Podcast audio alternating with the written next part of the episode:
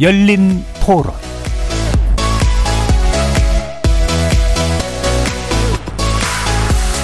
안녕하십니까. KBS 열린 토론 정준희입니다.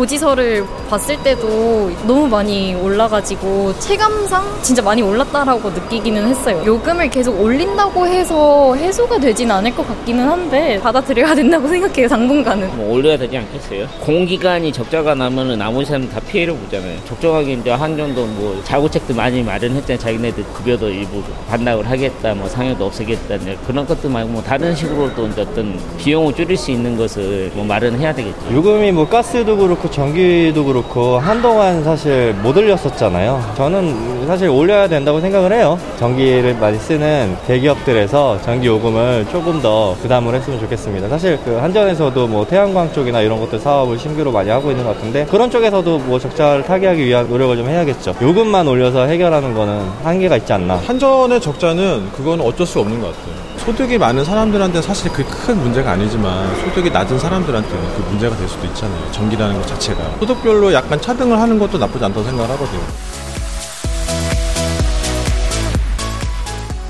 거리에서 만나본 시민들의 목소리 어떻게 들으셨습니까? 정부는 어제를 기해 전기요금과 가스요금을 5.3% 인상하기로 결정했습니다. 이에 따라 4인 가구 기준 각 가정이 매달 추가 부담해야 할 전기, 가스요금은 한 7천 원가량 정도 될 전망인데요. 한전은 이번 전기요금 인상으로 연간 4조 4천억 원가량의 개선 효과를 거둘 수 있게 됐지만 일각에서는 인상폭을 너무 작게 잡았다고 지적합니다. 한전이 정상 경영을 못할 경우 전력산업 전체의 위기로 이어지는 데다가 한전발 금융위기 가능성까지 우려된다고 경고하고 있죠. 왜 이런 우려가 제기되고 있는지 잠시 후 세 분의 전문가 모시고 이번 전기요금 인상안 평가해 보면서 전력산업 위기를 타파할 해법은 무엇인지 논의해 보겠습니다. KBS 열린 토론 지금부터 시작합니다. 살아 있습니다. 토론이 살아 있습니다. 살아있는 토론, KBS 열린 토론. 토론은 라디오가 진짜입니다. 진짜 토론. KBS 열린 토론. 오늘 토론 함께 해주실 세 분의 전문가 소개해 드리겠습니다. 박주헌 동덕여대 경제학과 교수 나오셨습니다. 안녕하세요. 박호정 고려대 식품자원 경제학과 교수 함께 하셨습니다. 반갑습니다. 이덕환 서강대 명예교수 자리해 주셨습니다. 네, 안녕하세요. 문자로 참여하실 분은 샵 9730으로 의견 남겨주십시오. 단문은 50원, 장문은 100원의 정보 이용료가 붙습니다. KBS 모바일 콩과 유튜브를 통해서도 무료로 참여하실 수 있습니다. KBS 일라드의 모든 프로그램은 유튜브를 통해서도 함께 하실 수 있습니다. 여러분의 많은 관심과 참여 부탁드리겠습니다. 자, 어제부터 전기요금 인상의 구체적인 내용이 나왔는데요. 킬러와트 시당 8원, 가스요금은 메가줄당 1.04원. 사실 뭐 이거 들어봤자 이렇게 많은 분들한테는 체감은 잘 안 될 테고 아까 말씀드렸지만 이제 4인 가구 기준 대략 한 7천 원 정도가 어, 인상되는 효과가 있을 것이다. 이전 요금 수준에 비해서는 5.3%가량 인상된 것이다. 요 정도의 인상폭을 어느 정도로 평가해 주실지 먼저 세 분의 의견 들어보겠습니다. 이덕환 교수님부터 얘기해 주실까요? 예, 정부가 참 고심 끝에 결단을 한 것 같습니다. 예. 뭐 물가도 걱정을 해야 되고 내년 총선도 예. 걱정해야 되는 상황인데 뭐 한 달여 동안 좀 고민 고민하다가 결국은 올리게 된 것 같아요. 어 뭐 노력은 가상한데 이 문제 해결에는 아직 턱없이 부족한 네. 거 아닌가 싶습니다. 어, 지금 뭐 킬로와트아워당 8원을 올린다고 하더라도 음. 아직도 이제 한전이 전기를 생산해서 팔면은 평균 한 킬로와트아워당 20원 정도 적자가 예. 발생하는 예. 이런 구조 가지고는 이 참 그 앞으로의 상황을 어떻게 극복할 수 있을까? 예. 참 어려운 상황인 것 같습니다. 예. 그동안에 이제 뭐 한전하고 가스공사도 자구 노력을 한다고 했지만은 많이 늦었죠. 음. 그런데도 좀 아쉬움이 남는 결정이었습니다. 예. 뭐 정치적으로 어려운 결정이긴 하지만 현재 적자 폭을 메꿀 수 있는 기본적인 틀은 안 된다라는 박호정 교수님.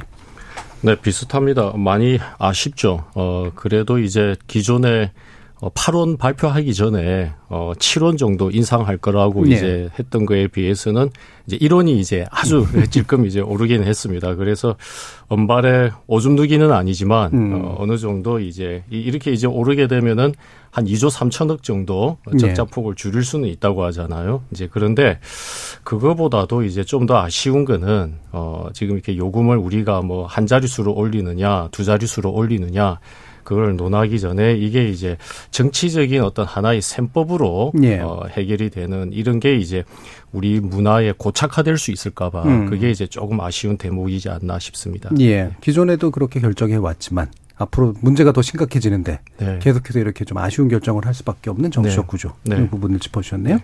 박정훈 교수님. 네, 우리 에너지 공기업 지금 적자 규모가 너무 큽니다. 예. 뭐 잘 아시다시피 한전 같은 경우 작년에 적자 규모가 32조 5천억 원이었고 올해 또 늘어나가지고 지금 거의 한 40조 원에 육박했다고 그래요. 음. 가스공사는 작년에 9조 원 미수금에 올해 3조 원더 늘어나서 한 12조쯤 된다고 그렇습니다. 그래서 올 초에 한전에서 이 문제를 2026년까지 해결하기 위해서는 약 한 51원 정도의 네. 인상이 필요하다고 얘기를 했어요. 근데 올해 들어서 1월 달에 13원 10전을 올리고 이번에 8원을 올려서 결국은 21원을 올렸거든요. 네. 이렇게 격차가 한 30원 정도 나죠. 음. 결국은 이 이번 인상으로는 적자 해소가 좀 어려울 것이다라고 우리가 예상할 수 있고요. 또 한편은 물가를 좀 고려했던 것 같은데 뭐 물가는 상대적으로 요즘 한 3%대로 안정돼 있는데 요번 인상으로 한 0.1% 포인트 정도 오를 거라고 그래요. 네. 뭐그 정도는 우리 물가에 큰 부담은 주지 않았을 거라고 생각합니다. 그래서 흔히들 요번 어, 저, 어 인상폭을 놓고 뭐 어, 적자와 한전의 적자와 이 물가와의 절충점을 찾은 거라고 얘기를 하는데 음. 우리 많은 언론에서 이번에 인상폭을 결정하는 데 있어서 정무적 보려가 있었다고도 많이 알려져 있지 않습니까? 예. 그래서 저는 이번에의 그 인상 인상을 아 적자와 물가 간의 절충점이라기보다 오히려 어, 공기업 적자와 정치 간의 절충점을 예. 찾은 게 아니었는가 네, 예. 이렇게 좀 평가해 보고 싶습니다. 예. 공기업 적자 문제는 이제 기본 상수인데 예, 그거를 어, 정치가 어느 정도까지 받아 안을 것이냐의 문제에서 타협이 이루어졌다 이렇게 네. 보시는 건데요.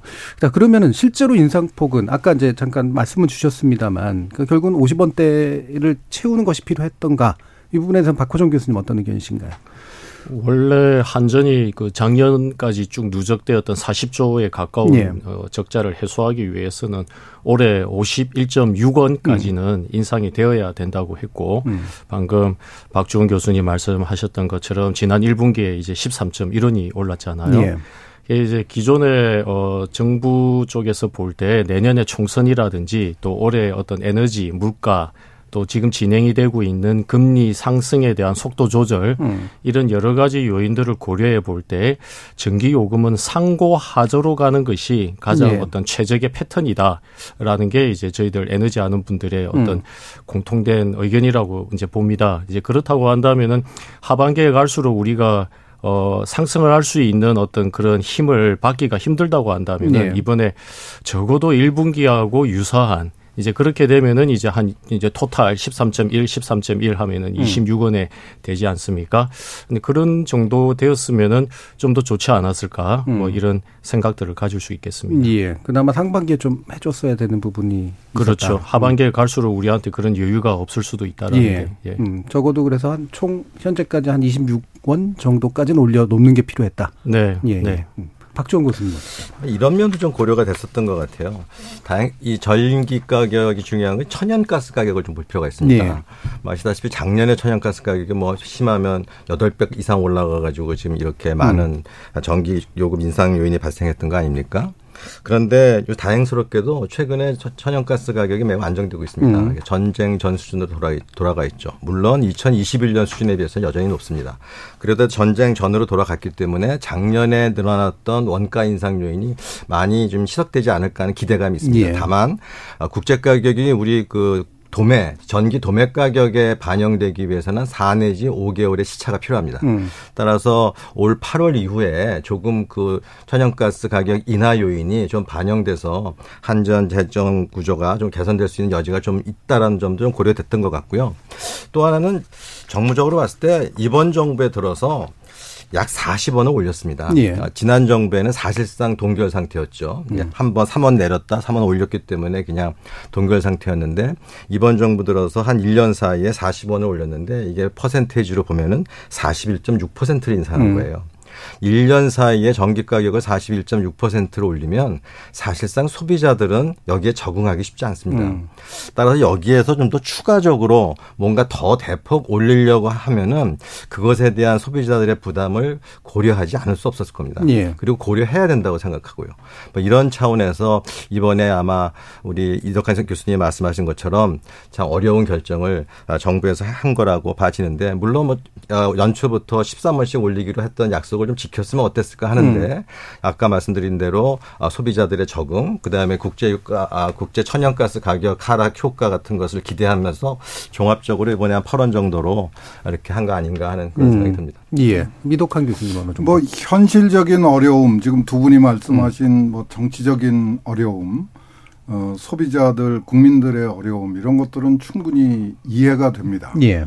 어, 그래서 정부가 뭐 8원밖에 올릴 수 없었던 음. 그 절박함은 충분히 이해가 되는데 두 분이 이제 그 한전의 경영 정상화가 얼마나 음. 시급하고 중요한가 하는 쪽에서 말씀을 해 주셨는데 어, 또 기술적인 면에서도 굉장히 시급합니다. 예. 그 국민들의 사정, 뭐 정치적인 문제 이런 걸 다 고려하더라도 한전이 지난 벌써 한 6년 이상 거의 경영을 제대로 못하는 상황에서 그 했어야 될 기술적인 투자를 소홀히 한 예, 부분이 예, 예. 누적이 되어 있습니다. 음. 이게 그 뭐그 그 적자는 어떻게 그 뭐 근근히 버틸 수 있다고 하더라도 예. 이 기술적 부분의 기술 분야에서의 투자를 소홀히 했던 결과는 이건 그냥 파국입니다. 예. 그래서 조금 더 어려웠겠지만 좀 정부가 좀 더 그 용기를 내서 이번 기회에 조금 더 힘을 써줬었으면 어땠을까. 음. 지금 특히 뭐 제주도하고 그 전라도 쪽에서 이 태양광 설비의 과잉으로 해서 문제가 생기면서 이 전라도에서 수도권으로 올라오는 송전선로를 만들기로 했거든요. 예. 이거 뭐 50몇 조 이런 정도의 투자를 요구하는 예. 어마어마한 그 사업입니다. 과연 한전이 그런 투자를 할 여력이 있는지 이건 뭐 그 굉장히 심각한 과제고요. 예. 그거보다 더 심각한 게 송배전 설비의 노후화. 예. 이게 굉장히 심각한 사안이죠. 이것도 음. 그 재정적인 문제 못지않게 어, 우리나라의 그 안정적인 전력 수급을 위해서 아주 결정적인 그 장애 요소가 될 수 있는 예. 굉장히 심각한 과제입니다. 예. 그러니까 당장에 이제 플러스 마이너스 경영을 맞추는 것뿐만 아니라 시설 투자, 미래를 위한 투자가 필요한데 그 여력이 거의 없는 상태다. 이 부분이 아마 미래에 굉장히 안 좋은 영향을 줄 것이다. 아마 뒷부분에 이 부분도 더 자세히 얘기할 수 있을 것 같고요. 일단 앞에 그 이른바 플러스 마이너스를 맞추는 영업 상황에 대해서 좀 더 구체적으로 짚어보는 게 좋은 것 같습니다. 한전이 이제 지난 2년간 약 40조 대의 누적 영업 적자가 있고요. 금년 1분기만 해도 6조 대의 영업 적자를 기록하고 있고 아, 채권 발언을 통해서 이걸 절, 조달하고 있는 상태잖아요. 박주원 교수님, 이 상황이 어느 정도 심각한지 좀 말씀해 주시죠. 뭐 기업이 적자가 나면은 결국은 누구한텐가 돈을 빌려와야 되죠. 예. 그러다 보니까는 뭐 이 적자가 커짐에 따라 다행 자연스럽게 한전에 발행하는 채권, 즉 한전채의 발행이 점점 음. 늘어나고 있습니다. 2020년에 한 3조 4천억 원 정도 발행했던 게 2021년에 10조 3천억으로 늘어나고요. 작년에는 무려 31조 8천억 원만큼 늘어났습니다. 그래서 현재 지금 한전채 발행 잔고가 한 76조 원에 이르고 네. 있어요. 한전이 발행할 수 있는 한전채 발행 한도가 104조 원인데 음. 한 30조 원 정도의 여유밖에 없습니다. 예. 이게 왜 30조 원도 굉장히 큰 돈인데 여유밖에 없다고 말씀을 드렸냐면 지금 대체적으로 평균적으로 보면 한전이 하루에 약 천억 원씩 한전채를 발행하고 있다고 보면 됩니다. 예. 이로 인해 가지고 지금 지금까지 누적된 한전채로 인해서 하루에 지급해야 될 이자만 40억 원 정도에 이르고 있습니다.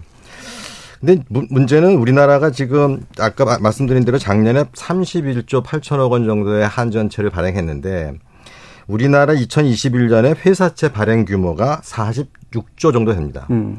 그러니까 46조 중에서 31조 원은 한전채가 가져갔 한전이 가져갔으니 다른 회사가 가져갈 그 자금이 별로 안 남은 거죠. 음. 그러니까 또 한전은 또 이 triple A, A가 세 개 있는 아주 초우량 음. 이 기업이란 말이죠. 그러다 보니 아, 그렇지 않은 기업들이 아마 자금 조달에 상당히 어려움을 겪고 있어서 이 한전 채발 저희 구축 효과라고 우리 경제학자들이 말하는데 아, 이런 문제가 발생하지 않을까 좀 우려됩니다. 시, 실내로 찾아봤더니 이번 2월 달에 A 등급 회사채 매각 실패 비율이 음. 4.4%였는데 이것이 최근에 26.7%까지 올라왔어요. GS 엔텍, 쌍용 CNE 같은 비교적 우량 기업이라고 생각하는 이 기업들조차 회사채 발행에 실패한 것이죠. 여기에 한 걸음 더 나아가서 산업은행이 지금 한전 지분을 32.9%를 가지고 있거든요. 예. 그 그런데 한전 적자로가 인해 가지고 산업은행의 BIS 비율이 하락하고 있습니다. 음. 그래서 이 문제를 해결하기 위해서 올해 들어 1조 원의 현물 출자와 후순위채 발행까지 했어요. 예. 그런데 이것도 지금 부족해서 어제 보니까 지금 사는 사는에서 1,200원 정도 1,200억 원 정도의 유상증자를 검토하고 있다고 합니다. 예. 이처럼 한전 적자가 지금 이 그 적자를 메우기 위한 한전체 발행으로 인해서 우리나라 채권 시장을 흔들어 놓고 또 산업은행까지도 이런 그 재정 재정 건전성을 위협하는 음. 지금 경제 전반으로 이 문제가 퍼져나가는 문제가 있습니다. 따라서 예. 적자를 해결하기 위해서 적정한 수준의 전기요금 인상은 뭐 반드시 필요하고 뭐 그것의 한 일부가 이번에 반영됐다고 봅니다. 예. 그러니까 한전이 채권을 발행하면서 드는 비용도 있고 그게 이제 다른 회사들의 채권 조달을 어렵게 만드는 문제도 있고 아, 이쪽에 이제 산업은행 같이 이렇게 지분을 보유하고 있는 데들이 또 출자해야 되는 그런 여러 가지 문제들이 겹, 복합적으로 겹쳐서 한전만의 문제로 끝나지 않는다. 네. 예, 이 부분도 뒤에서 좀 더 자세히 짚을 수 있을 것 같은데 그럼 이 이제 적자 구조라고 하는 게 물론 에너지가가 이제 원가가 상승하다 보니 생기는 문제인데 이거를 또 탄력적으로 대응하지 못할 수밖에 없는 가격 구조에 생기는 문제도 있고요. 이 적자를 해소하기 위한 어, 어떤 노력 이라고 하는 게 구체적으로 어떻게 구성돼야 되는가 이게 단순히 요금 인상만으로 결정될 문제는 아니라고 보니까요. 이 부분에 대한 세 분의 또 견해를 들어볼게요. 먼저 박호정 교수님 의견 주실까요? 적자를 지금 어 타개하기 위해 가지고 어 현재 어그 정치권에서 이야기하는 거는 한전의 이제 구조 조정이지 예. 않습니까? 이제 한전의 어떤 그런 경영에 대한 합리화 음. 또 효율성 향상 뭐 이런 부분들은 뭐 당연한 거지만은 예. 그게 이제 어 여러 그 필요 조건 중에 하나일 뿐이라고 그렇겠죠. 봅니다. 어, 예. 그래서 지금 현재는 어 정말 이제 영마진 형태로 인해 가지고 예. 어느 누가 본다 하더라도 눈에 명확한 그런 어떤 판매 구조에서 생기는 거고요. 그래서 이런 부분들은 세계 다른 주요 선진국에서 볼 수 없는 어, 그런 어떤 어, 전력 시장에 어, 좀 왜곡된 현상이고요. 예. 독일 같은 경우에는 지금 킬로와트 시당 한, 한 500원 정도 되는 거 있었고요. 그래서 이런 과정을 통해 가지고 시장에서는 고통스럽죠. 고통스럽지만은 음. 많은 참여자들이 어, 고통을 분담하기도 하고 또 이제 우리나라식으로 보자면은 취약 계층이라든지 또 경제 부분에 있어서 취약한 섹터에 대해서 또 나름대로 뭐 에너지 바우처라든지 이런 형태로 해서 지원을 할 수가 있습니다. 근데 이런 시그널을 통해 가지고 경제 구조가 거듭나는 거거든요. 예. 네. 정말 우리가 이러한 내용들로 지금 어, 여러 가지 투자가 진행이 되고 있는데 저탄소라든지 탄소 중립, 이건 1, 2년 할 게 아니잖아요. 굉장히 몇십 년 동안 해야 되는 건데, 이거를 지금 우리는 이제 어 굉장히 단기에 그다음에 이제 이 고통은 발전사하고 판매사가 분담을 해라는 음. 거거든요. 그래서 이제 이런 형태로는 시장에서의 dynamics 또 신기술 확보 또 새로운 어떤 비즈니스 모델이 나가는데 굉장히 한계가 있습니다. 그래서 저는 전기 요금에 대한 계속적인 어떤 논의도 있겠지만 전기 요금이 결정되는 이 시장 자체에 대한 이 개선, 예. 즉 한전의 구조 조정보다도 이 전력 시장의 governance에 대한 어떤 제도 개선 음. 어 그러면서 이제 또 새로운 비즈니스 모델화 하는 어떤 그런 여러 가지 벤치마킹 할 수 있는 게 많습니다. 또 이제 예. 어 여러 가지 또 토론이 또 뒤에 있을 거로 보는데 음. 어 그런 내용들로 우리가 가야 되지 않을까 생각이 듭니다. 네. 그러니까 네. 근본적으로 가격 결정 구조 자체를 뜯어고치지 않으면 이 적자 문제는 해소될 수 없다. 네. 예. 네. 이덕환 교수님. 예. 뭐 그 한전의 그 경영 개선, 구조 조정, 뭐 그리고 요금 인상 이런 것들은 그 지금 문제를 해결하기 위한 필수 전제 조건입니다. 예. 근데 기술적으로도 한전이 노력해줘야 될 부분이 있죠. 예, 예. 한전이 구입하는 전기의 단가, 음. 매입 단가는 그 간단하지 않습니다. 원전은 킬로와트아워당 한 60원 정도에서 음. 시작이 되고 LNG나 그 태양광 풍력 같은 거는 그 270, 80원까지 올라 네. 8배 이상 차이가 납니다. 그 8배인가요? 3배, 4배씩 차이가 네. 나는 거죠. 그러니까 어 지금 한전의 구조조 정도 절실하지만은 한전이 소위 말해서 전력 믹스를 아주 그 교묘하게 조절을 해서 음. 그 적자를 줄이는 노력도 굉장히 절실합니다. 예. 그동안에 이제 정부가 탈원전 폐지를 선언을 해왔지만은 어, 그, 지난 1년 동안에 사실은 성과가 그렇게 뚜렷하지를 않았습니다. 음. 그, 멈춰 세워놨던 그 원전도 제대로 그 복구를 못한 부분이 있고, 어, 뭐 멀쩡하던 지금 그 원전을 때로 새로 세우는 그 멈춰 세우는 일도 벌어지고 있고요. 예. 어, 완성해 놓은 완공해 놓은 발전소를 제대로 사용하지 못하는 어려움도 있습니다. 음. 이런 것들을 좀 그 빨리 좀 그야말로 좀 박차를 가해서 그 움직여줘야 되는데 그 동안에 뭐 이미 언론에 보도된 부분이지만은 이 한전이 민간 기업이지만은 또 그러면서도 공, 공기업의 특성을 정부의 엄격한 관리에서 헤어나지 못하는 부분이 있는 게 사실이거든요. 예. 그런 면에서 이 산업부의 정말 혁신이 필요한 시점입니다. 음. 예. 그러니까 이런 가격 결정 구조나 뭐 경영 효율성의 문제도 있지만 비싼 전기를 사다가 써가지고 쓸 수밖에 없는 어떤 전력 수급의 구조에도 뭔가 문제가 있다. 그렇죠. 예, 이 부분도 지적을 해주셨고요. 음. 박지원 교수님. 네, 그렇습니다. 뭐 음. 적자를 줄이기 위해서는 가능하면 전기를 싸게 사와서 예. 어, 원가가 반영된 그런 가격으로 파는 게 음. 가장 핵심이 되겠죠. 근데 전기를 싸게 사오기 위해서는 지금 우리 이덕환 교수님 말씀하신 것처럼 비교적 발전 단가가 싼 거로 구성을 해야 되는데 여기서 지난 정부의 그 탈원전의 어떤에 의한 원가 상승 부분을 좀 이야기하지 않을 수가 없는데 일반적으로 우리 탈원전을 하면은 뭐 지, 지난번에 월성 1호기 하나 정도 폐로한 걸로들 많이들 이해를 하는데 그렇지는 않습니다. 아, 사실은 어, 고리 어, 이 신한울 1, 2호기는 다 지어놓고 가동을 못했었고요. 그 다음에 신고리 5, 6호기는 이제 공론화를 통해 공론화 과정을 통해서 하다 보니까 늑장 건설을 하게 됐고 신한울 3, 4호기는 아예 착공을 하지 못하게 됐죠. 그랬을 때 만약에 이런 원전들이 계획대로 지어졌으면 작년 2021년 아, 말에 약 다섯 기가 완공이 됐었어야 됩니다. 이게 용량으로 말하면 7기가 정도 되거든요.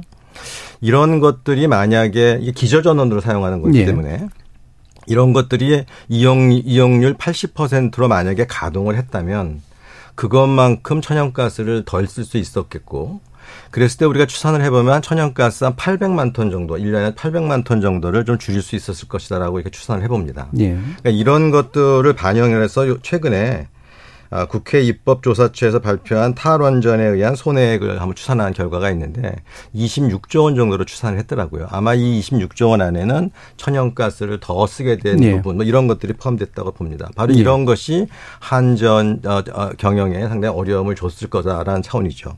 따라서 아, 가능하면은 원전이라고 하는 것을 적정 수준에서 사용하면서 우리가 가능하면 발전의 평균 단가를 낮추는 노력도 해야 될 것 같고요. 그 다음에 이제 가격을 원가에 맞춰서 받아야 되겠죠. 그게 아마 이번 정부 그 국정과제에 있는 원가주의라고 하는 게 그런 걸 말하는 건데 아, 가격을 그러니까 가격이 사실은 원가가 높아져서 가격이 비싸 인상 요인이 생기면 그때 그때 반영하는 게 제일입니다. 예. 아 그래야지 사실 또 제일 중요한 건 절약 아니겠습니까? 아 절약의 핵심은 뭐냐면 가격이 정상적인 시그널을 보낼 때 우리 소비자들이 아, 각자 알아서 절약에 나서게 되, 기 때문이죠. 따라서 하여튼 적자 문제를 해결하기 위해서는 두 가지. 가능하면 믹스를 아, 원전을 뭐 원전을 많이 늘리자는 것도 아니고 원전을 어느 정도 적정 수준에서 유지해서 발전 단가를 가능한 낮게 유지하고 아 그리고 아 가격은 아, 그 그때 그때 국제 시세를 반영한 원가를 반영한 그런 아 정상적인 가격 시그널을 보냄으로써 소비자들로 하여금 합리적인 어, 소비 생활을 유도하는 이런 식으로 가야지만 장기적으로 한전의 적자 문제, 어, 전기 시장의 안정화가 이루어질 거라고 생각합니다. 예. 지금 좀 어, 시청자 아, 청취자들이 주신 의견 가지고 한번 약간 더 논의를 해보면요. 심경용님은 개인 가정에만 적용되는 누진제도 불공평합니다라는 의견 주셨고 유튜브에서 고한 사 군자님이 산업용 전기 할인해 주는 것만 없애도 되는 걸 눈치 보느라 못하는 거 아닙니까?라는 의견도 주셨어요. 이게 이제 일반적으로 또 많이 또 퍼져 있는 생각이기 때문에 실제로 어, 기업이 덜 부담하고 가정이 더 부담해서 생기는 문제도 이건 되게 중요한 거 아니냐라는 의견에 대해서는 어떤 얘기가 어, 주실 수 있을지 박호정 교수님 혹시. 어, 가정용 누진 요금제는 이미 이제 한 몇 년 전에 저희들이 어, 개선을 어, 해가지고 그 폭을 네. 어, 이제 3단계로 나눴고요. 그래서 우리나라 누진 요금제는 분명히 이 제도 개선의 필요가 어, 있는 거고요. 왜냐하면은 이 누진 요금제라는 게 그 근본적으로 각 가정에서 얼마나 누적해서 전기를 썼느냐가 자기의 어떤 그 월의 전기 요금을 결정을 하는 거고요. 전체 개통의 어 수급과는 상관이 없는 겁니다. 네. 그래서 이제 미국이라든지 EU 이런 데에서는 개통상에서의 어떤 수급 어, 개통 부하에 따라 가지고 이 전기 요금이 들락날락 하거든요. 예, 현재 어 한전이라든지 이제 몇 군데에서 우리나라도 이제 비슷한 제도에 대해서 지금 실험을 하고 있습니다. 음. 그러면은 이제 그게 개시별 요금제라는 거고요. 이 개시별 요금제는 시즌별로도 할 수도 있겠지만 우리가 조금 더 세분화하게 되면은 하루에 뭐 예를 들어서 피크 부하 타임에 전기 요금하고 그다음에 이제 피크가 아닌 시간에 전기 요금을 또 차별화할 수 네. 있거나 이제 이런 어 제도 그다음에 이제 실시간 요금제 등등을 해가지고 우리가 이제 소비자 선택 요금제라고 하거든요. 그래서 이런 요금제들이 지금 다양하게 어 지금 연구 중에 있고 지금 음. 일부는 지금 도입이 되고 있습니다. 그래서 누진제에 대한 좀 제도 개선 우리가 좀 기대해 볼 수는 있을 것 같고요. 음. 근데 이제 이런 거 할 때 한전이라든지 또 기타 발전사가 여력이 있어야 하는데 음. 지금 상당히 이제 이 전기 요금이 눌려진 가운데에서 한계선상으로 몰려가 예. 있다라는 게 어, 기타 다른 제도 들어오는 데 있어서도 지금 걸림돌이 될 수가 있다라고 음. 볼수 있고요. 산업용 전기 요금은 우리가 이제 안만 해도 전체 GDP의 한 35% 정도가 산업 섹터에서 음. 이제 발생을 하다 보니까는 우리가 산업용 전기 요금에 대해서 나름대로 혜택이 있는데 어, 이런 전기 요금을 저렴하게 해가지고 산업 쪽 섹터를 계속 활성화한다라는 거는 현 상태로는 이제 한계가 있습니다. 예. 예, 국제적으로 볼때 어, 우리나라가 전기 요금에 대해서 불공정할 수 있다라는 어떤 그런 이의 제기도 지금 받을 네. 수 있는 상황이라서 좀 더 이제 기업의 내성을 강화시키는 음. 예, 그 어떤 전기 요금에 대해서 어, 전기요금이 조금 올랐다고 해가지고 기업의 어떤 경쟁력이 도태된다고 한다면 그거는 경쟁력이 없는 거거든요. 예, 예. 그래서 이제 그런 부분에 대해서 내성을 강화해 나갈 수 있는 방향으로 어, 좀더 기술 인센티브라든지 이런 쪽으로 나가야 되지 않을까 생각을 합니다. 예. 산업용 전기 부분은 개선은 필요하다. 그리고 누진제도 개선은 필요한데 소비자 선택 요금제라든지 예. 다양한 게 이제 앞으로 들어올 것 같다. 예. 근데 이제 그거를 지금 하기에는 네. 이제 이 음. 바탕이 좀 일단 너무 망가져 있는 상태다. 네. 예. 예. 네. 음, 그 누진제는 이런 좀 생각을 좀 하셔야 됩니다. 이제 이 전기라고 하는 것이 이게 생활 필수품적인 요소가 있는가 하면 예. 약간 사치적인 요소가 음. 이게 혼재되어 있습니다. 음. 그러니까 어느 정도 일정 부분까지는 반드시 있어야 되는데 그 이외에 만약에 다 다른 집보다 뭐 대규모로 큰 냉장고를 쓴다거나 이런 거 예. 약간 좀 아, 이제 구분할 필요가 있는 거죠. 뭐 이런 차원에서 우리가 약간 가정용 같은 경우는 누진제라고 하는 것이 어떤 논리적으로 예. 생각해 볼 수 있는데 산업에서 사용하는 전기는 이제 생산 요소거든요. 음. 이 생산 요소이기 때문에 그 산업 각 특성마다 전기가 많이 들어가는 산업도 있고 음. 그렇지 않은 산업이 있기 때문에 이것을 가정용처럼 일률적으로 어떤 누진제를 해가지고 네. 할 수가 없는 그런 구조인 것이죠. 그리고 이제 많은 어 지적 중에 하나가 왜 산업용이 가정용보다 좀 싸게 받느냐 이런 지적들을 많이 하시는데요. 우리가 왜 저 그 대형 슈퍼마켓에 가면 이렇게 대용량으로 파는 거는 소분해서 파는 것보다 어, 싸게 받지 않습니까? 네, 아, 비슷한 네. 겁니다. 이게 네. 결국은 어, 이저 산업용으로 보낼 때는 한전에서 이걸 갖다가 고압으로 그냥 보내주거든요. 예. 대용량으로요. 아, 그리고 반면에 가정용으로 보낼 때는 이걸 갖다가 전압을 낮춰가지고 이게 작게 작게 나눠주기 때문에 음. 뭐 그런 데서 오는 아, 이, 이 원가상의 차이가 또 분명히 있습니다. 예. 이런 것들이 반영돼서 아, 산업용이 아, 자, 아, 가정용보다는 아, 조금 저렴할 수 있는 거죠. 음. 뭐전 세계적으로도 봐도 대부분의 국가에서는 산업용 전기가 가정용 전기보다 싸, 쌉니다. 예. 예. 그 우선 누진제에 대해서는요. 누진제는 전력 공급이 넉넉할 적에는 뭐 꼭 필요한가에 대한 의문을 제기할 수 있습니다. 예. 그런데 어 우리가 지금 다시 올 여름이 그런 상황으로 그 치달을 것 같은데 전력 공급 그 여력이 충분치 않을 경우에는 어쩔 수 없이 어디선가 수요를 강제로 줄일 수밖에 없습니다. 예.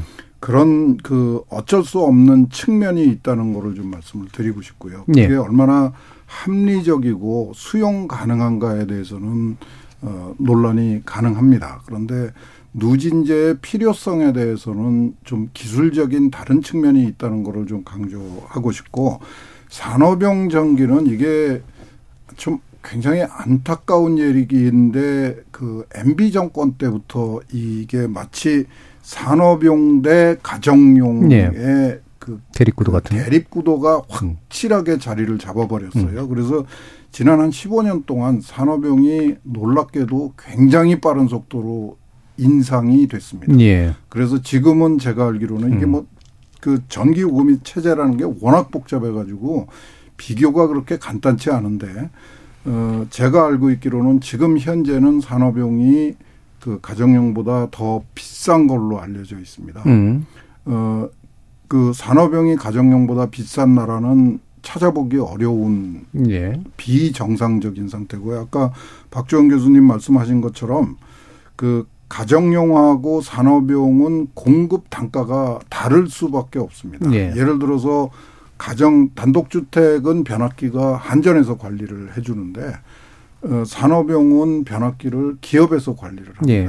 그러니까 기업이 부담이 훨씬 더 큰 거죠. 그만큼을 전력 요금에서 깎아줄 깎아줄 수밖에 없는 예. 게그 원칙인데 그게 제대로 시행이 안 되고 있고요. 한 가지 또 산업용에 대해서 말씀드리고 싶은 게 많은 분들이 오해를 하고 계세요. 그 아까 박주원 교수님이 말씀하신 내용에 포함된 얘기인데 산업용 전기요금을 실제로 납부하는 주체는 기업이 아닙니다. 기업이 그거를 스스로 납부하지 않죠. 소비자들한테 떠넘기게 되죠. 예. 그래서 사실은 왼쪽 주머니에서 낼 돈을 오른쪽 주머니에서 훨씬 더 많이 내는 그 상황에 봉착하게 됩니다. 소비자의 입장에서는. 그러니까 소비 저 산업용 전기 요금을 깎아 주는 것이 또는 그 원가를 반영해서 부과하는 것이 이 가정용 전기요금하고 대립하는 구도가 아니라 사실은 그 소비자의 그 부담을 줄여주는 동시에 우리나라의 산업 경쟁력을 높여주는 그 이중적인 그 가치가 있는 제 예, 알겠습니다. 자, 그러면 이제 일부 마무리 지면서 이 부분에 대한 논의를 핵심으로 하면 좋을 것 같은데요. 결국 이제 에너지 가격 결정 구조 아까 거버넌스라는 표현도 이제 나왔었고요. 이게 이제 정치적으로 결정되는 구조다 보니 제대로 된 독립적 논의 구조가 필요하고 원가 상승 요인을 제대로 반영할 수 있는 그리고 소비자들에게 가격 시그널을 줄 수 있는 구조가 필요하다라는 데 대해 대체로 동의하시는 것 같은데 어떤 구조를 어 제안하실 수 있을지 박호정 교수님 의견 주실까요? 어, 에너지 가격 결정할 때 이제 요즘 논의되고 있는 게 그 독립성을 갖춘 예. 에너지 요금 규제 위원회가 필요하다. 음. 이제 이런 거고요. 현재 이제 산업통상자원부 어 밑에 정기위원회가 있습니다. 그래서 그 정기위원회가 전기 요금을 이제 결정하는 구조긴 하지만은 암만 해도 이제 현재 우리나라는 전기 사업법이라든지 또 물가관리법에 의해 가지고 이제 산업통상자원부 그다음에 기재부 그리고 이제 당정협의회 이런 과정들을 거치는 그런 예. 어떤 구조입니다.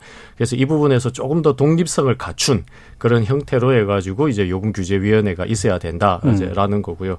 이 부분에 대한 대원칙은 아마 대부분이 다 동의를 하실 건데 이제 그런데 그러면 이 독립성을 갖춘 요금 규제위원회가 어떻게 작동을 할 것인가 하는 부분에 있어서는 이거는 디자인의 이슈라서 이제 약간 약간의 예, 어떤 예. 이견이 있을 수 있을 음. 것 같아요. 근데 이제 저는 어떻게 보냐면은 어, 현재는 지금 대부분의 어떤 그 전력 그 요금이 그 결정이 될 때 우리 도매 요금이 결정이 될 때 일종의 이제 뭐 총괄 원가라든지 이런 부분들을 많이 봅니다. 이게 이거는 어 이 정부 에이전시가 여러 가지 비용 요소들을 파악을 해 가지고 그다음에 이제 원가를 정하는 방식인데 앞으로 전기라는 게 굉장히 더 다원화되거든요. 지금도 네. 이미 다원화돼 있지 않습니까? 이제 아까 이 교수님 말씀하신 원자력도 있겠지만 LNG 또 재생 이제 수소 뭐 암모니아 굉장히 음. 많습니다. 그래서 이들에 대해서 다 하나하나 어 그렇게 정부가 원가 내역을 음. 보고 어 결정을 할 수 있는 그런 규제 기구는 아니다라는 거죠. 예. 그래서 각각 어떤 시장이 있어야 된다. 음.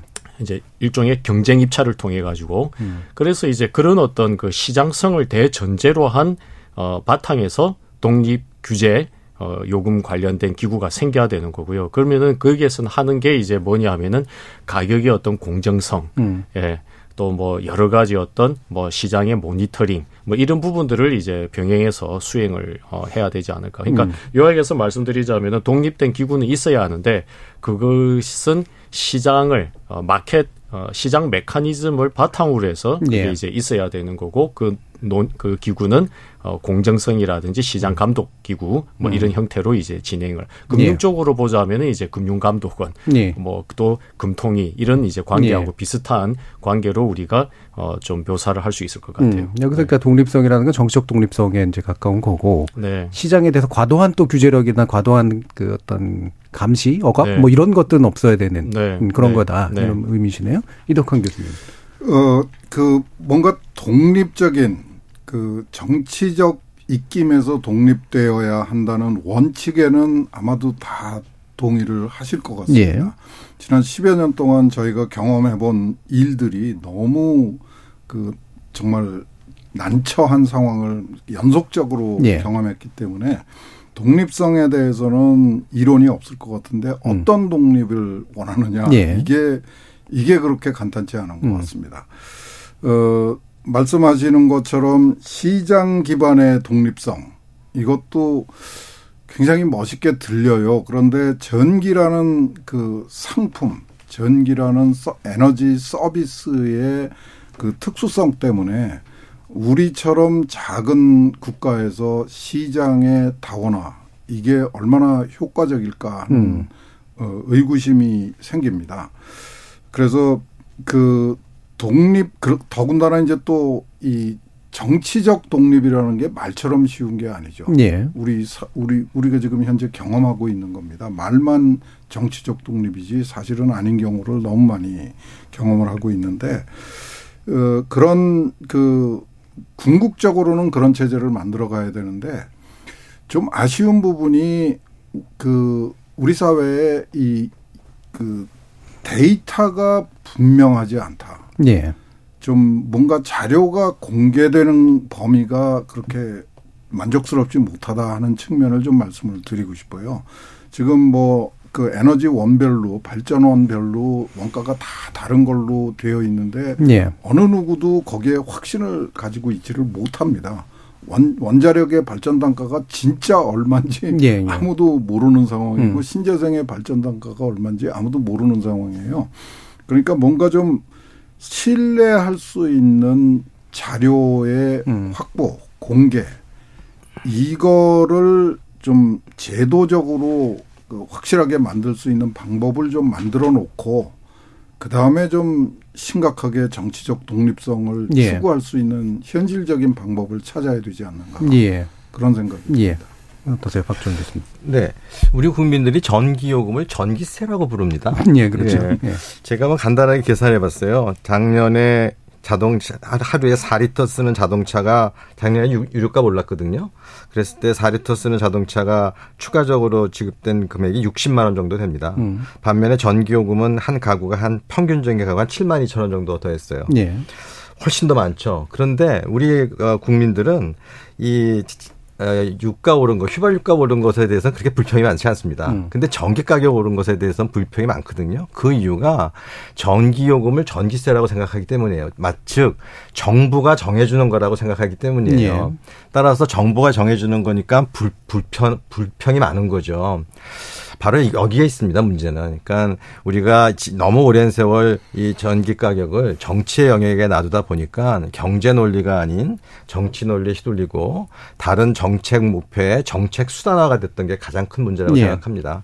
이 문제를 해결하는 첫 번째 첫 걸음은 두 분이 말씀하신 것처럼 이 전기위원회 더 나아가서는 에너지 규제위원회의 독립이 반드시 필요합니다. 그러니까 마치 공정거래위원회가 아 시장 시장 시장 플러스 아, 독과점 규제를 하듯이 아, 그런 아, 독립적인 규제 기관이 나타나서 전기요금을 정치로부터 떼어내는 작업 이것부터 해야 된다고 생각합니다. 예, 알겠습니다. 자, 일본 논의를 통해서 지금 한전이 맡고 있는 적자 구조의 심각성 그리고 현재 정부가 결정 내린 요금 인상의 적절성 문제 가지고 집중적으로 좀 토론을 해야 봤는데요. 이어지는 2부에서 아, 미래지향적인 에너지 정책을 위해서 또 어떤 고민들을 해야 되는가 좀 더 자세히 논의해 보도록 하겠습니다. 아, 청취자 여러분들이 보내신 문자 들어보고 가죠. 정희진 문자 캐스터. 네, 지금까지 여러분이 보내주신 문자들 소개합니다. 2967님. 팔면 팔수록 많이 적자나는 구조. 더 늦기 전에 바로 잡아야 합니다. 원전 해체 작업에도 많은 자금이 들어간다고 하던데 미리 자금도 확보할 겸 하반기에도 전기 요금은 적정 수준으로 올려야 합니다. 더불어 전기를 생산하는 지역은 할인하고 먼 지역은 더 올리는 등 다양한 대안들을 모색할 때라 여겨집니다 해주셨고요. 8356님. 찔끔찔끔 올려봤자 원가에 못 미치는 가격으로 팔면 계속 적자겠죠. 원가를 반영한 가격으로 하고 취약계층에는 에너지 바우처를 제공하는 게 단순 셈법에 맞는 거라고 봅니다. 3961님. 발전은 민간 기업이 하고 한전은 민간 기업이 발전한 전기를 판매만 합니다. 민간 기업에 비싸게 사서 싸게 판매하니 적자가 날 수밖에요. 민간 발전 기업은 코로나 시기에 최대 흑자를 기록했습니다. 이흑자가 한전의 적자로 그대로 이어집니다. 한전의 적자는 대부분 이명박 정부 민영화의 산물입니다. 2479님.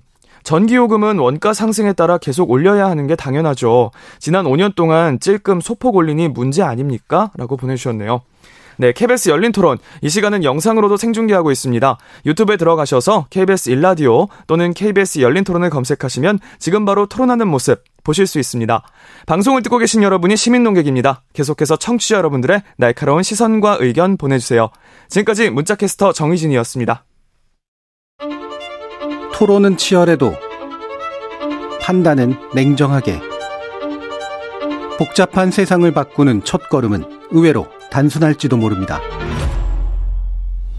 평일 저녁 7시 20분 당신을 바꾸는 질문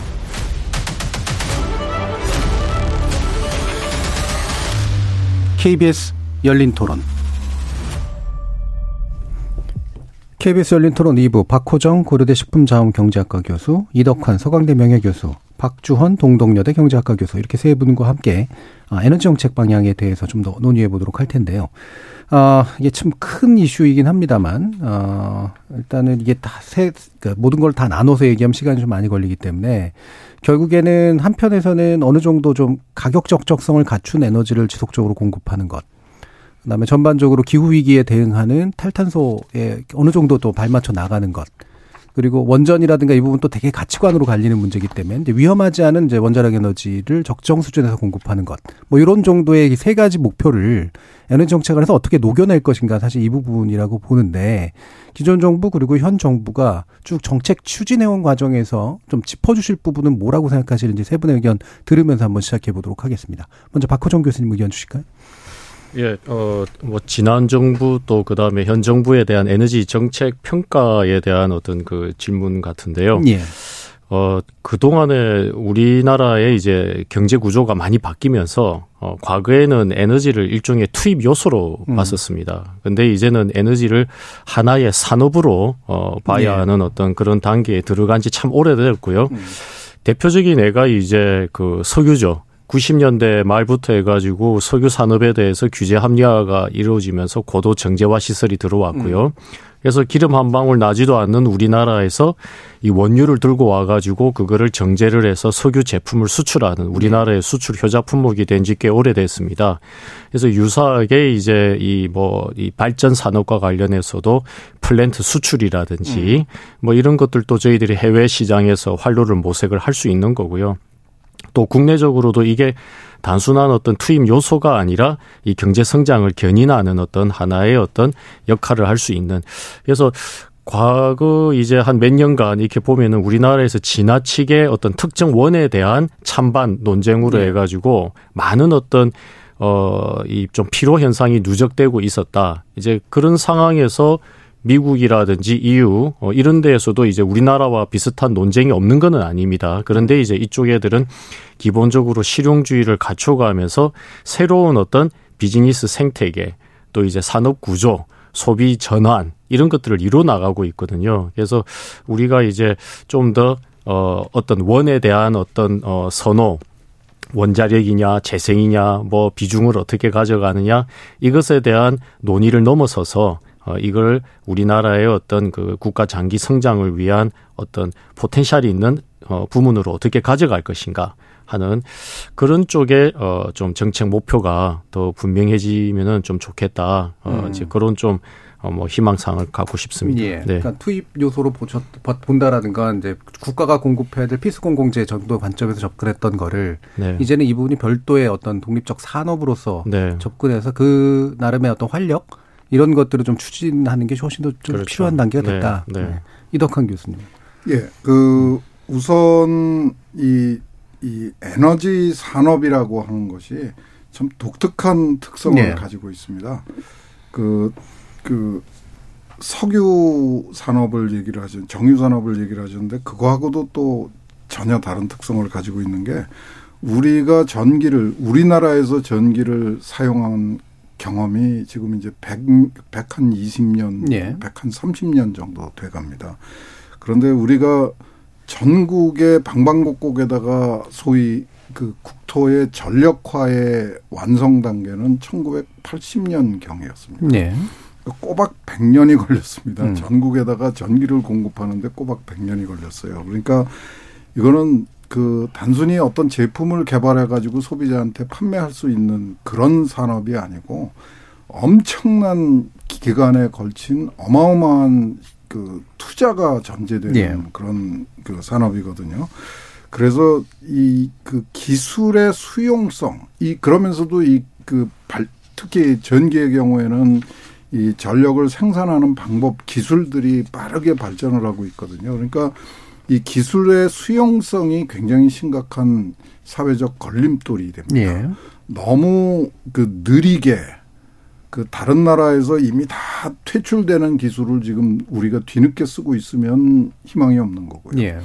또 반대로 남들이 아직 시작도 못한 기술을 마치 우리가 그 선두를 달린다고 착각을 해가지고 마구 들여오면은 또 똑같은 문제를 예. 경험하게 됩니다. 그래서 이 전력 산업이라는 것만큼 이 현재 그 활용할 수 있는 기술하고 미래에 개발해야 되는 기술의 균형이 중요한 분야가 없는 것 같습니다. 예, 예. 근데 우리가 지금 지난 한 10여 년 동안에 그 부분에서 굉장한 혼란을 겪었던 것 같아요. 그러니까 현재 우리가 활용할 수 있는 기술을 정확하게 파악해서 그거를 최대한으로 활용하면서 거기서 그 창출하는 사회적 잉여를 가지고 미래에 우리 전력 산업을 이끌어갈 기술에다가 투자를 해야 되는데 예. 아직 성숙되지 않은 기술을 성급하게 들여다가 오히려 미래 기술의 개발에 걸림돌을 만들어내고 있는 게 우리의 현실입니다. 음. 그래서 기술의 사회적 수용성에 대한 대대적인 좀 점검이 필요하고 개선의 노력이 필요하고요. 그 다음에 무엇보다도 전기를 생산하는 거는 절대로 공짜가 아닙니다. 예. 깨끗하고 안전한 전력 생산 기술은 없습니다.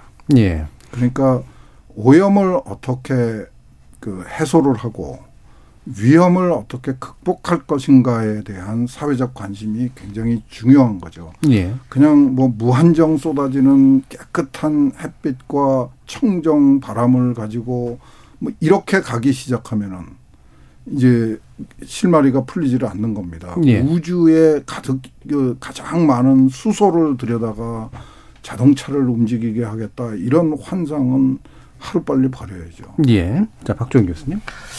네. 앞으로의 에너지 산업의 핵심 드라이브는 탄소 중립일 겁니다. 예. 뭐전 세계적인 이슈로 등장한 기후 변화 이슈가 있는 한 탄소 중립을 달성해야 되겠죠. 음. 지난 정부를 조금 좀, 어, 좀 비판을 하자면 결국 탄소 중립을 달성하기 위해서는 무탄소 에너지원을 늘려야 되는데 음. 지금 현재 우리 인류가 가지고 있는 실현 아, 사용 가능한 무탄소 에너지원은 재생에너지와 원자력밖에 없습니다. 예. 그런데 그 두 가지 옵션 중에서 원자력을 빼놓고 이 문제를 해결하려고 하다 보니까 여러 가지 많은 부작용을 만들어냈던 것 같아요. 그런 차원에서 아, 탈원전을 다시 좀 포기하고 아, 원전의 적정 수준으로 돌아오, 돌아오는 것 그리고 앞으로는 원전을 적정 수준을 사용하기 위해서는 소형화할 필요가 있거든요. 예. 그래서 이제 그런 SMR 같은 것에 대한 기술 개발 같은 데 나서야 된다고 생각합니다. 그리고 우리가 그 어, 탄소 중립을 아, 그 달성하기 위해서는 재생 에너지를 꾸준히 늘려 나가야 됩니다. 예.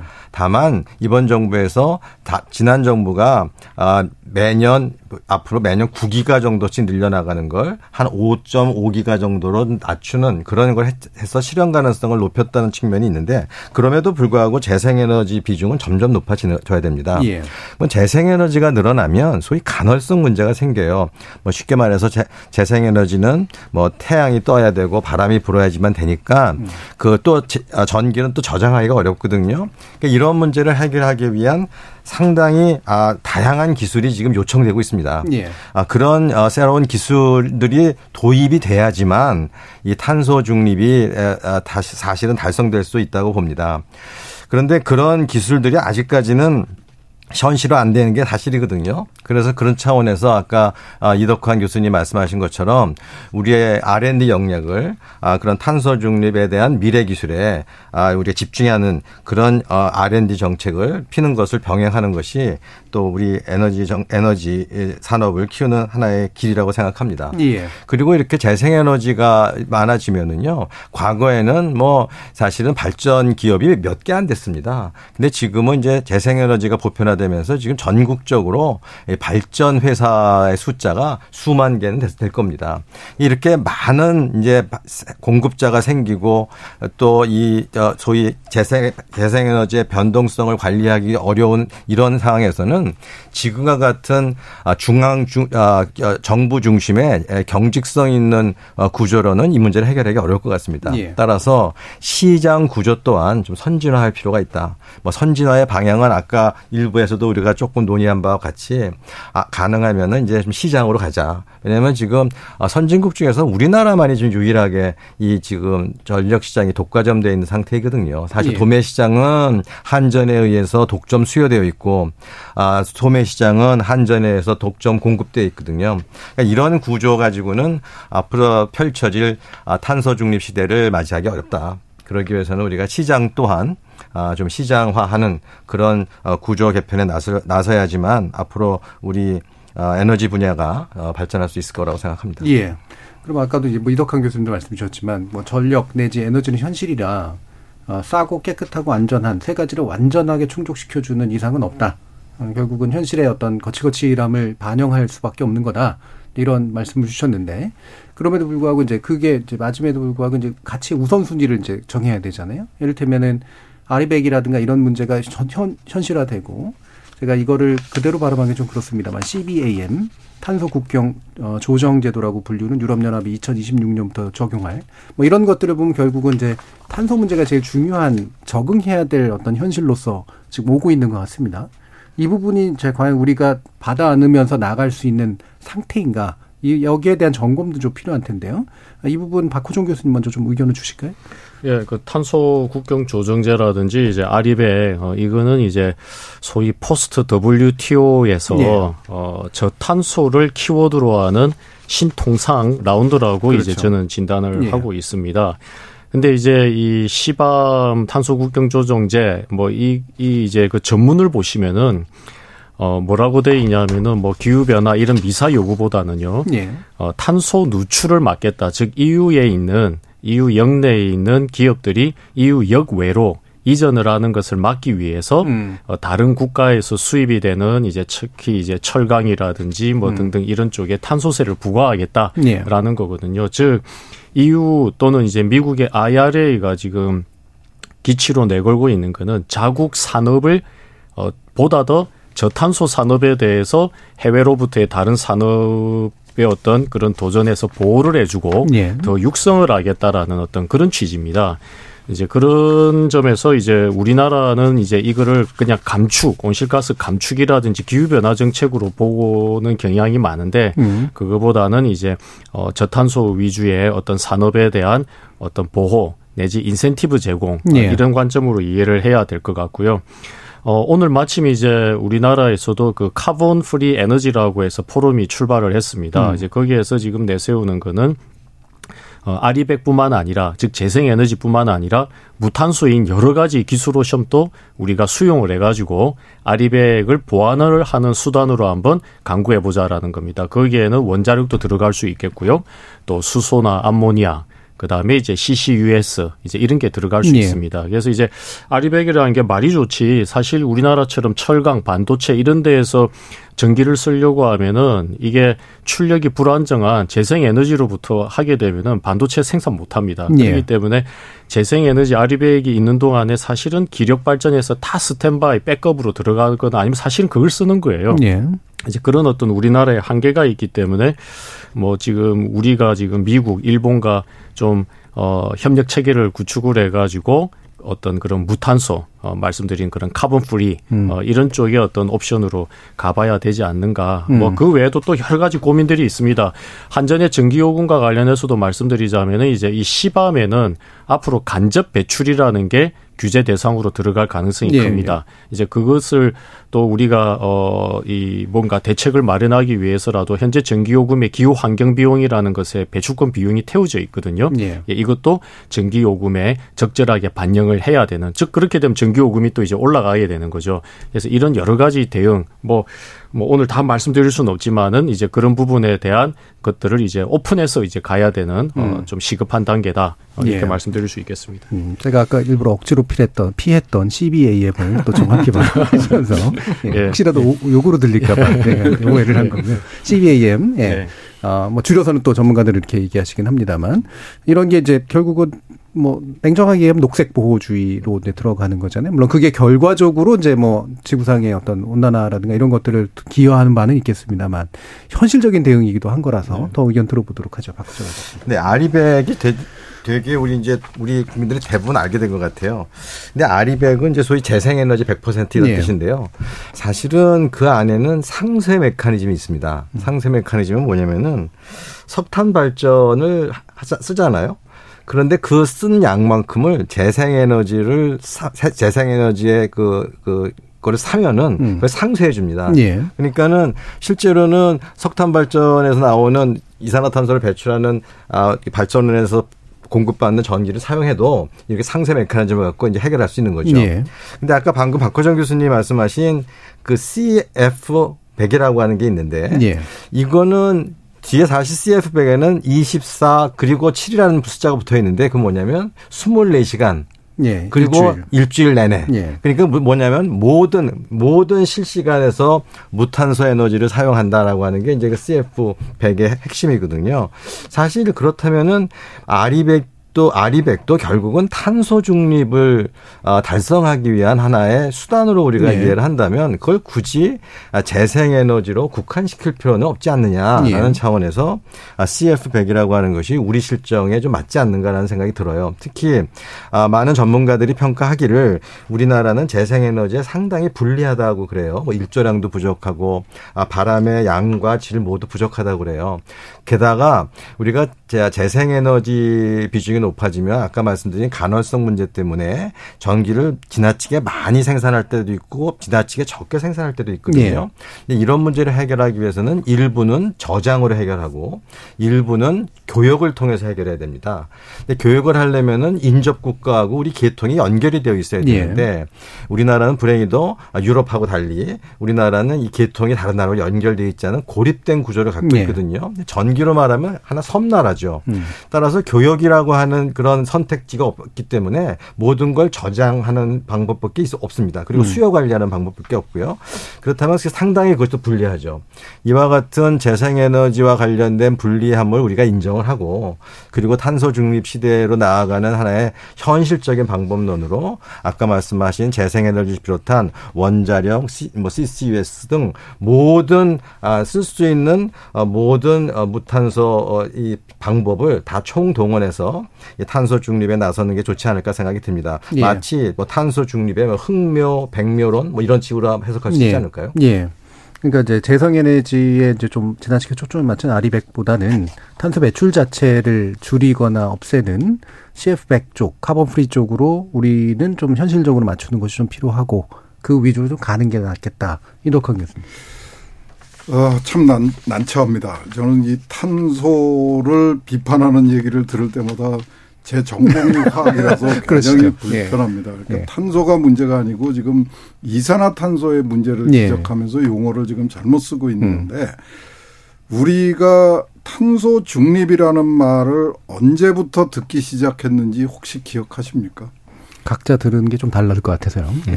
그 우리 사회에서 탄소 중립이 언론에 본격적으로 등장하기 시작한 거는 2020년 10월 21일입니다. 문재인 대통령이 국회에서 시정연설을 하면서 느닷없이 이제부터 탄소 중립으로 간다라고 선언. 네, 그 얘기는 그 전부터도 있었으니까요. 탄소 아, 중립. 그 그건 우리 사회에서 예. 국정 의제 아젠다로 탄소 중립을 듣게 된 거는 2020년이 예. 처음이었습니다. 어, 그, 그동안에 그 문재인 정부가 주장하던 그 탄소, 저, 탈원전을 새로 포장하기 위한 거였죠. 어, 뭐, 시간이 없는 것 같아서 간단하게 좀 말씀을 드리면은 이 유럽, 아, 우선 RE100은 이 국제적인 구속력이 전혀 없는 민간단체의 캠페인입니다. 예. 이게 우리나라의 국가 정책을 좌지우지한다는 거는 저는 납득이 안 되고요. 현실적으로 기술적으로 아리, 우리나라에서 아리백은 불가능합니다. 명백하게 불가능합니다. 여러 가지 이유로 해서 어 그거 그런 현실적으로 불가능한 민간 단체 캠페인에 우리가 정책적으로 거기에 매달려야 된다는 거에 저는 동의를 할 수가 없고요. 네. 하나 좀 꼭 말씀드리고 싶은 게 우리가 언젠가부터 유럽의 정책에 굉장히 관심이 많습니다. 근데 유럽은 우리하고는 사정이 달라도 너무 다르죠. 유럽은 수많은 국가들의 연합이고 그 경제적인 사정, 사회적인 상황, 정치적인 분위기가 우리하고 전혀 다른 데서 나오는 제도들을 우리가 정확하게 이해하지 못하고 자의적으로 해석해서 받아들이는 게 너무 많습니다. 예. IPCC가 주장하는 거는 탄소 중립이 아닙니다. 유엔의 IPCC가 주장하는 거는 탄소 중립이 아니고 예. 기후 위기에 적응하기 위한 노력을 먼 더 강조하고 있습니다. 근데 우리 사회는 그 부분에 대해서 완전히 외면을 하고 탄소 중립이 마치 IPCC의 가장 중요한 아젠다인 것처럼 착각을 하고 있는데요. 네.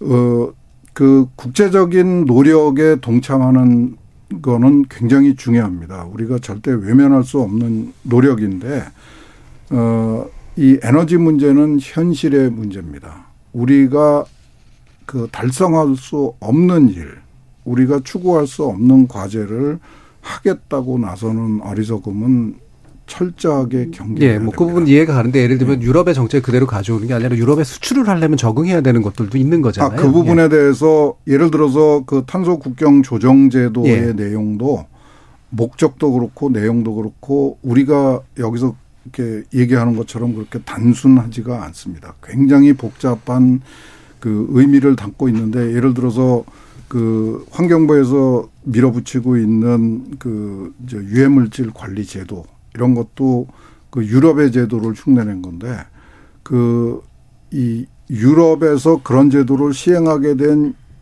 이유라든가 그 방법이라든가 이런 거를 철저하게 무시하고 우리 나름대로 만들어 갖고 지금 화평법, 화방법 예. 가지고 고생하고 있는 거거든요. 지금 탄소 국경 제도 저 국경 조정 제도도 우리가 지금 얘기하고 있는 것보다 훨씬 더 복잡하고 난해한 음. 제도입니다. 그래서 훨씬 더 심각하게 들여다보고 우리가 선택적으로 그 추진해야 될 예. 일, 경계해야 될 일을 구분할 필요가 있습니다. 예. 교수님, 근데 그 아리백이 뭐 우리나라에서 현실적으로 100% 불가능하다는 거는 뭐 조금 좀 다시 한번 볼, 볼 부분이 있는 것 같아요. 뭐 아리백이라고 하는 것이 우리나라에는 모든 경제 주체가 아리백을 달성하라는 게 아니니까 예. 그러니까 아리백을 달성하는 기업들이 이제 있는 거죠. 예. 이제 그 기업들이 아리백을 달성해야 된다면 우리나라 안에서 그 아리백을 달성할 수 있을 만큼의 리뉴어블 에너지를 우리가 확보하면 네. 그런 기업들이 아리백을 달성할 수 있는 여지는 있는 거죠. 근데 뭐 다만 아까도 말씀드렸듯이 이러저러한 재생에너지의 잠재력이 워낙 작기 때문에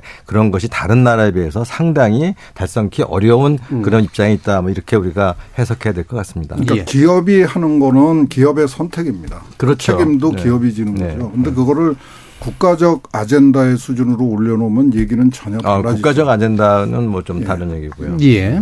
어, 지금 뭐 나눌 얘기들이 좀 많습니다만 이제 마무리 발언을 하실 때가 돼가지고요. 아쉬운 부분들이 좀 여러 가지가 있긴 한데 예를 들면 개통 문제 아까 강조해 주셨던 그다음에 인구 감소에 대한 대응 문제부터 해서 어, 대처해야 될 것들이 굉장히 많은데 어, 지금 한전 어, 그 위기에서 시작된 우리의 논의가 에너지 정책 차원에서 어떤 결실로까지 이어져야 되는가에서 짧은 시간이나마 한 3, 40초 정도씩 그 마무리 강조하실 부분들 얘기를 좀 들어보도록 하죠. 박 3, 40초요? 예. 예. 예, 제가 먼저 메모하겠습니다. 음.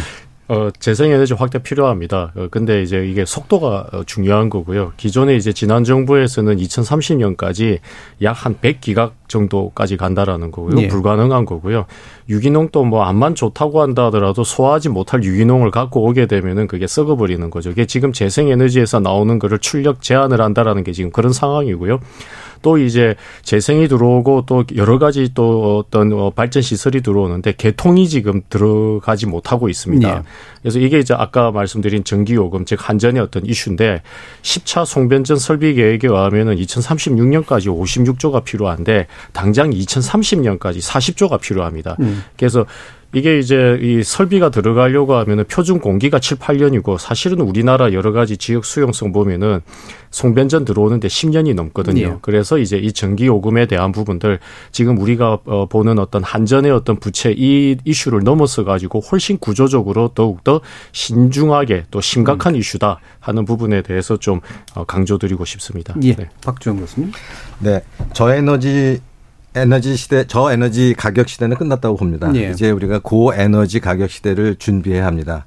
아, 재생에너지 비중을 막을 수 없습니다. 그 재생에너지는 분명히 비싼 에너지원입니다. 시스템적으로 봤을 때요. 그 다음에 화석 에너지에 대한 전 세계적으로도 탄소 중립으로 말미암아 지금 투자가 많이 줄어들고 있습니다. 따라서 공급 여력이 크게 늘어나지 않는다면 화석 에너지 또한 지금보다 비싸질 가능성이 음. 많이 높습니다.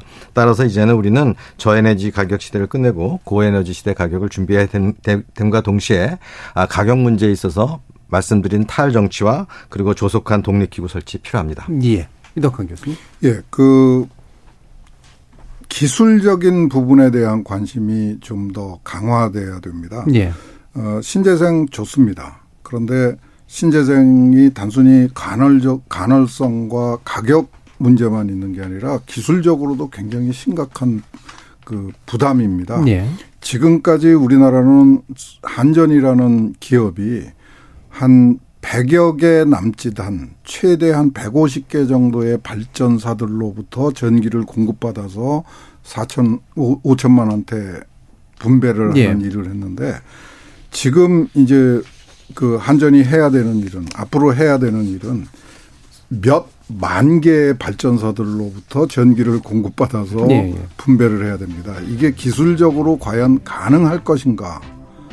아무도 얘기를 안 하고 있는 것 같아요. 예. 이 소위 말해서 분산형 전원이라는 거. 예. 이게 경제적으로도 굉장히 문제가 많죠. 예, 분산형 알겠습니다. 전원의 문제도 많지만은 분산형 전원을 도입함으로 발생하는 기술적인 문제도 만만치 않다. 알겠습니다. 예. 자, 이제 열린 토론 시급히 마무리해야 될 것 같은데요. 말씀을 빨리 하게 돼서 죄송합니다. 오늘 토론 함께 해주신 이덕환 교수님, 박지원 교수님, 그리고 박호정 교수님 세 분 모두 수고하셨습니다. 감사합니다. 감사합니다. 지금까지 KBS 열린 토론 정준이었습니다.